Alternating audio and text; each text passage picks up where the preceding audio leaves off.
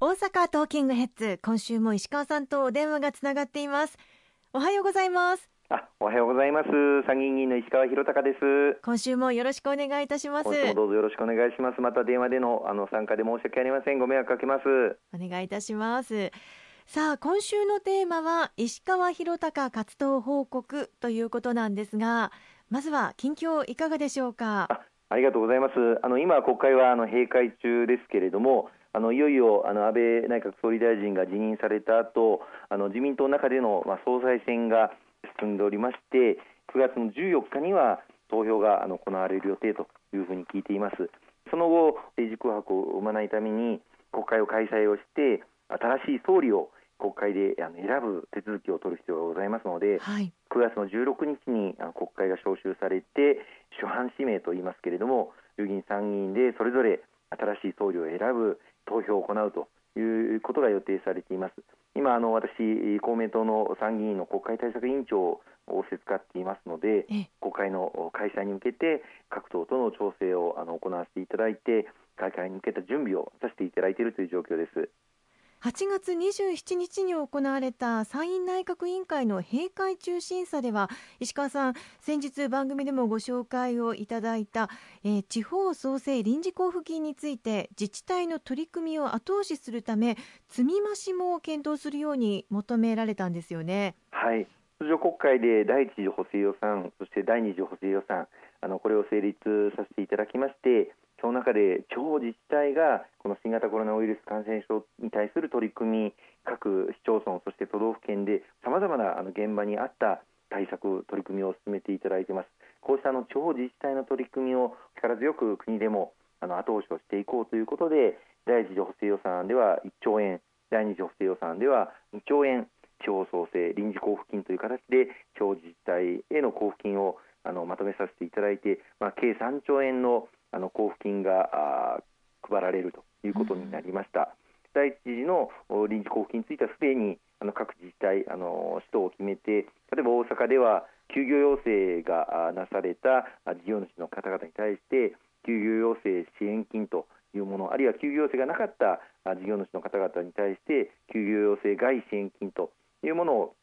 あの大阪独自の取り組みとしてこの地方創生臨時交付金を活用した取り組みをしていただいていますけれどもあの他の自治体もさまざまなあの取り組みをしていただいています。今その第二次補正予算の活用をどうするかということを各自治体が検討していただいているんですけれども、はい、あの地方自治体のあの方々の意見をいろいろ聞いてみると大変にありがたくてもういろんな取り組みをできるようになったんだけれども、うん、今後まだまだ新型コロナウイルス感染症、まあ、先行きが不透明ということまた経済的にも非常に疲弊をしてしまっている現場の状況を伺うと十分だというふうに生きてはいけないなという思いを持っていました、はい、で先般都道府県の知事会があの会議を行いましたところまだ今後の対策等をやる上では十分な金額にならない可能性があるということを、あの発表されていました。あの具体的には5000億円まだ不足する可能性があるということを、まあ、表明していまして、まあ、これを取り上げまして参議院の内閣委員会で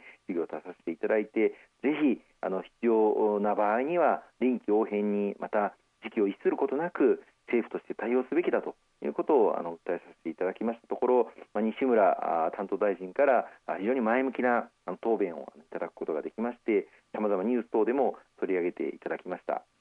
国会は閉会中ですけれども閉会中審査という形で常に議論は行われているということなんですね。そうですね先週も衆議院、参議院それぞれであの予算委員会もあの行われましたしまたあの災害対策特別委員会というところも審査をやりまたあの被災地にもあの委員派遣という形で派遣をして被災地の現地の状況も確認するということもあの行っています。まあ、この新型コロナウイルス感染症の拡大という未曾有の国難ですので国会の閉会中であっても必要な審議をやっていこうということを与野党ともに合意をして審議をあのさせていただいております。まあ、あの総理の辞任という想定外の、状況が発生をしましたので今週はこの閉会中審査あの行われておりませんけれども来週は早速総理を指名する主犯指名を行う臨時国会を開催するという流れにもなっておりますので内外の諸課題に、しっかり対応できる体制を築いていきたいと思います。そして石川さんは政府が新型コロナウイルス対策パッケージを発表したことも発信してくださっていますね。2021年前半までに国民全員分のワクチン確保を目指すということですね。はい。先週も申し上げましたけれども、はい、あのやはりこの新型コロナウイルス感染症との戦いを乗り越える最大の鍵はあのワクチンの開発、これをあの後押しをして安心安全のワクチンを国民の皆様に接種していただけるそういう環境を築くのが何よりの鍵だというふうに思っています。まあ、世界見渡しますとワクチンの開発今百数十もの開発が進められていまして日本でもあの大阪大学があの進めているワクチン開発もありますが、はい、こうした数々のワクチン開発が一日も早くこう成功裏に結実することを期待したいと思いますしそして開発が成功した暁には日本国民の皆様にもきちっと提供できるそういう環境を作っていくことが非常に大事だと思っています、まあ、世界の中で一番開発が進んでいるのがイギリスのアストラゼネカ社そして、えアメリカのファイザー社この開発が非常に進んでいてすでに数万人規模での治験もやっているところで早ければあの年内にも海外で承認が下りる見通しというところまで来ているんですがじゃあその開発が成功した暁に果たして日本国民の皆様に提供できるのかということについて残念ながら少し前まで厚労省とそしてこれらの海外の製薬会社との交渉というのはあまり進んでいなかったんです。そこであの私ども公明党は実は他党にない取り組みとしてこのワクチン開発を推進するプロジェクトチームというのを作っておりまして、はい、そのメンバーが政府に働きかけをしてそしてまあ委員会でも具体的に財源も予備費を活用してはどうかということを与党として言わせていただいた結果この海外の製薬会社との交渉が大きく進むことになりまして先月、このアストラゼネカ社そしてファイザー社から、まあ、ワクチンの開発が成功した暁にはそれぞれ1億2000万回分接種できるだけの供給を日本国民に対して行うということで実質的な合意があの得られるということになりました。まあ、これを受けて8月28日の今後の取り組みのパッケージの中で来年前半までに全国民に提供できる数量のワクチンを確保するということが、まあ、盛り込まれたというのが経緯なんです。まあ、一日も早く海外でのワクチンもそうですし、まあ、国内のワクチン開発もそうですし成功するように引き続き後押しをしていきたいと思います。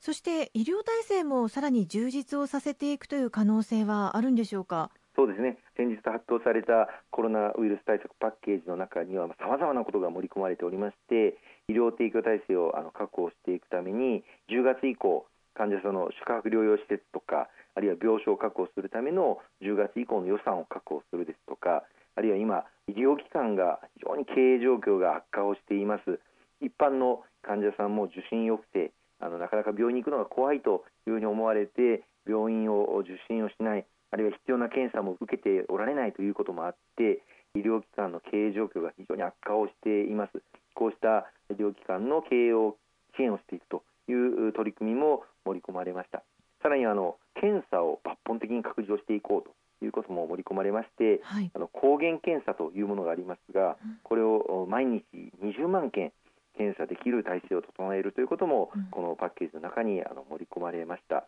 さらにはあの保健所の体制が今非常に逼迫しています。もう毎日あの夜通し感染された方々、そしてその方々と接触した人は誰なのかという積極的疫学調査というものをやっていただいて、濃厚接触者の方は誰かという把握を本当にあの夜通しやっていただいているんですが、はい、こうした保健所の体制をしっかり整備していくために、まあ、他の自治体からも応援派遣をしていただく、まあ、こういうスキームを作っていくとか、あまた人員体制を強化する財政措置を組んでいこうとか、まあ、こういったことが盛り込まれたところです。ありがとうございます。後半も引き続きよろしくお願いいたします。